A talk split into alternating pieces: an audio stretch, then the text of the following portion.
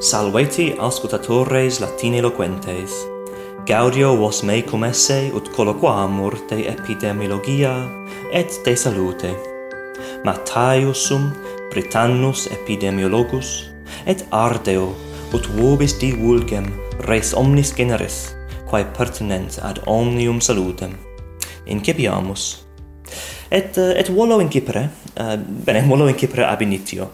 Volo dicere aliquantulum de me id est uh, quissim quo munere funga retubi et quibus de causis incidi in latinitatem nam ut fortasse non nulli ex vobis uh, uh, iam scitis non sum pilologus et numquam Eh, uh, numquam studui rebus classicis, sive latinis, sive graecis.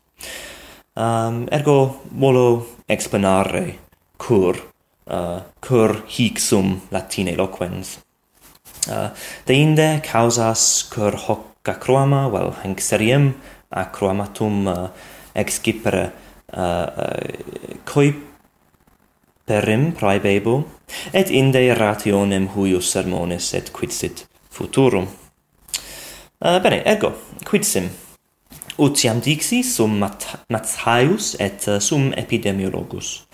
Natus sum in oppido vel fortasse vico uh, prope Mancunium, quae est urbs in parte septentrionali Angliae sita, sed lares transtudimus ego et familia cum quinque annos natus essem in oppidum aulam, ignos gratis, Aulaun Odonum, well, Anglicae Maidenhead. Uh, et Maidenhead est in uh, parte meridionali Angliae, non procula Londinio. Um, ibi, id est Maidenhead, crevi, uh, antiquam Londinium petivi, um, annos unde vigintini fallor. Et nunc insulam quandam non procula Museo Britannico in colo Uh, dixi me epidemiologum esse, uh, sed potius sum discipulus doctorandus apud universitatem collegium londiniensem, sive Anglicae University College London, in institutione salutis liberorum, well, uh, the Institute of Child Health. Studeo epidemiologiae legali, et quidnam hoc rei est, um, sed expectate nam mox, mox explanabo. Eh, ad lauream baculauream legibus studui eh, in quibus dilectissima mihi fuerunt leges unionis eh, europaeae sed nihil adrem postea operam dabam in valitudinariam sive nosocomio nomine vulgo Great Ormond Street Children's Hospital. Et ut casidicus cujustam generis et ut minister datorum. Id est uh, difficile difficile esticra uh, latine sed sed curabam res computatricales valetudinariae. Et hic hic voca, hic uh, vocabulo data utor modo hodi, hodierno um, id est anglicae data. Um, volo volo investigare quomo dicitur data latine fortasse data bene habet uh, sed uh, sed non est huius temporis. Uh, bene.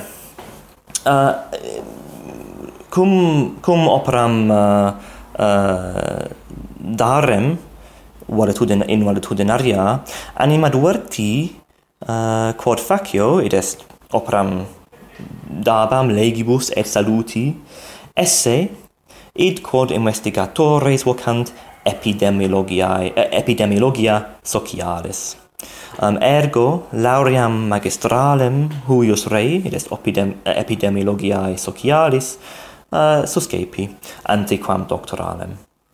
Et uh, hic ergo sum. Et Thesis doctoralis mea est de liberis qui vel periodicium aguntur propter injurias a prentibus sustinatas vel quibus necesse est accipere auxilium a republica propter verbi gratia egestatem vel corporis debritatem et quia uh, judicium et et quia res publica um ehm, well bene quia quia judicium et rem publicam investigo vocor id quod facio epidemiologia legalis. Bene quia pertinent ad leges. Bene. Um, et quoque investigo in eadem molitudinaria antea dicta Eh, dolorem acutum et longum apud liberos.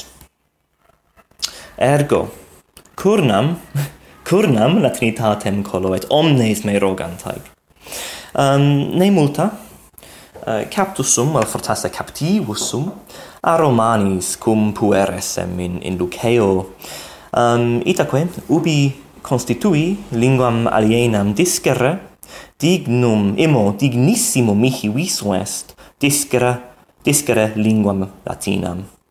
Et hoc feci uh, imprimis modo grammatico, sed ab hinc fortasse sesquianum, non, non duos annos, uh, discebam modo vivo, uh, et multis rationibus. Bene, satis pluris, satis, bene, satis de me, um, quid huic sermoni? Uh, sunt sunt tres causae precipuae coruellem haec acroamata facere vel vel uh, eh, uh, eh, hanc seriem facere. Um, ut et silicet in primis de me cogitare ut exerceam facultatem loquendi.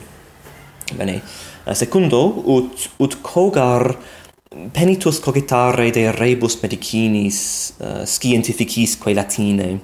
Nam plurimi qui locuntur latine sunt fortasse sunt philologi vel student rebus classicis quodam modo. Et sane non est non est res mala um, sed uh, propter munus meum volui plus temporis agere ut consideremus has res uh, scientificas epidemiologicas uh, latine. Bene. Et uh, in ultimis volo Eh, haec acroamata, acroamata facere, ut fortasse praebiam aliquid utile aut saltem delectabile uh, vobis auscultatoribus. Eh, optime.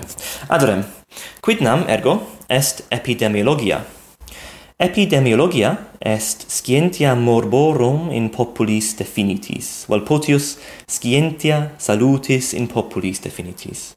Nam non semper investigamus morbos, um, sed etiam alia quae pertinent ad salutem. Um, est ergo scientia salutis populi. Um, Cauendum est ne, ne, ne confundatis epidemiologiam et artem medicinae. Epidemiologi non sunt medici. Ma fortasse non nulli uh, sunt medici, uh, bene, imo, non nulli sunt medici, quoque, sed non necesse est, uh, non necesse est medicum esse ut epidemiologum esse. Ego non sum medicus, et ego non sano patientes, uh, potius sum, et omnes epidemiologi sunt, um, sunt investigatores, sunt uh, scientifici, well, well, fortasse potius philosophae naturalis. Um, et quod genus quod genus investigationes agunt epidemiologi. Uh, bene, sunt plurimi. Um, ehm, et hoc est, uh, hoc, hoc revera est argumentum totius huius seriei uh, acroamatum, sed fortasse opus est ferram unum exemplum et uh, quia facilius est, uh, unum exemplum ex investigationibus meis au ferram. Et est de dolore longo. Uh, dolor longus est morbus in quo dolor suprest post injuriam curationem. Bene ergo habes uh, injuriam injuria curata est sed iam sed sed ad hoc habes dolorem. Um saepe vero nescimus quid sit injuria. Um ergo dicimus dolorum nonumquam dicimus dolorem esse longum cum post tres mense superesset uh, dolor longus uh, et et et inquam iterum inquam dolor longus est morbus proprius. Non non non est tantum eh, uh, uh, symptoma est morbus. Et dolor longus est praecipua causa debilitatis in toto orbe terrarum et saepe uh, perturbationes animi ut exempli gratia anxietas et uh, melancholia oriuntur uh, eorem tempore vel fortasse sive quia uh, sive propter dolorem longum ipsum uh, vosive uh, dolor ipse oritur propter uh, quodam modo propter anxietatem sive melancholiam um, est est uh, res uh, quae multi investigant. Um investigatio quaedam prior invenit praevalentiam dolores longi apud adultos Britannos constare inter duode duode quadraginta et uh, unde quinquaginta centesimis. Um, ergo est morbus maximi menti. Et fortasse decendum est quid sit praeolentia et quid sit uh, uh centesima praeolentia est numerus uh, uh, numerus hominum qui habent morbum bene? Et et metitur in centesimis centesima Eh, est eh, bene id, id quod hodie dicimus per centum nonne ergo si si decem centesimae hominum sub auditur hominum habent uh, morbum hodie dicamus decem per centum habent hunc morbum. Bene.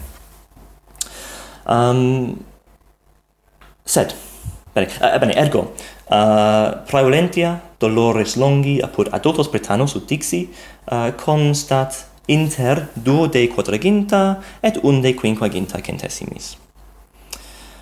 Sed haec praevalentia non aeque distribuitur in populum. Eh, uh, investig in investigatione mea ego inveni probabilita probabilitatem probabilitatem dolores longi apud senes britannos et et haec est satis uh, Spinoza haec est uh, difficile uh, intellectu fratasse sed probabilitatem well, praevalentia est idem uh, dolores longi apud senes britannos id est in in in hac investigatione duo de septuaginte septuaginta annos natus um, apud illos qui egestatem mediam pecuniariam aetate quadraginta uh, et tres annorum passi sunt duplo maiorem esse in veni quam apud eos qui numquam talem egestatem experti sunt. Et quoles plus et probabilitatem in veni apud senes qui egestatem maximam pecuniariam passi sunt quarto esse maiorem. Ergo simplicius dictu quo paupiores fuerunt eo opportuniorem fuerunt dolori longo. Ergo distributio dolores longi non non uh, non aequa est in populo. Est est pessis est, est pessimare sed um, sed haec est, et, et, sed est id quod in veni. Bene, haec est fortasse satis difficile intellectu, mi difficile dictu, um, ergo sivis legere plura de acre, um, in lucem edidi symbolam in fasciculo ducentessimo decimo sexto vocis latinae periodici, um, ergo hortor vobis omnibus ut, ut legatis si, si tua tu, si vostra interest. Um, optime. Uh, fortasse nunc nimis locutus sum et est tempus finis faciendi ante quam autem uh, pauca uh, de huius sermones futuro. Volo edere sermones nescio quindecim viginti viginti quinque minutarum uh, de rebus epidemiologicis omnis generis. Uh, fortasse de methodologicis uh, de uh, in oscates de methodologiis de exemplis investigationum uh, eh, sive ignotis sive notissimis et fortasse etiam de medicina antiqua apud romanos um, ehm, sed cautius uh, nam uh, non sum peritus ut dixi rerum classicarum. Um, ergo viderimus et uh, et emotis habeo edres semel fortasse sapius um, si tempus me non deficiat. Bene, et bene est. Tantum est. Uh, spero hoc acroama furit uh, salubre, salutiferum, et asclepio dignum, aut sinon saltem vobis auscultatoribus placens. Salvi sitis.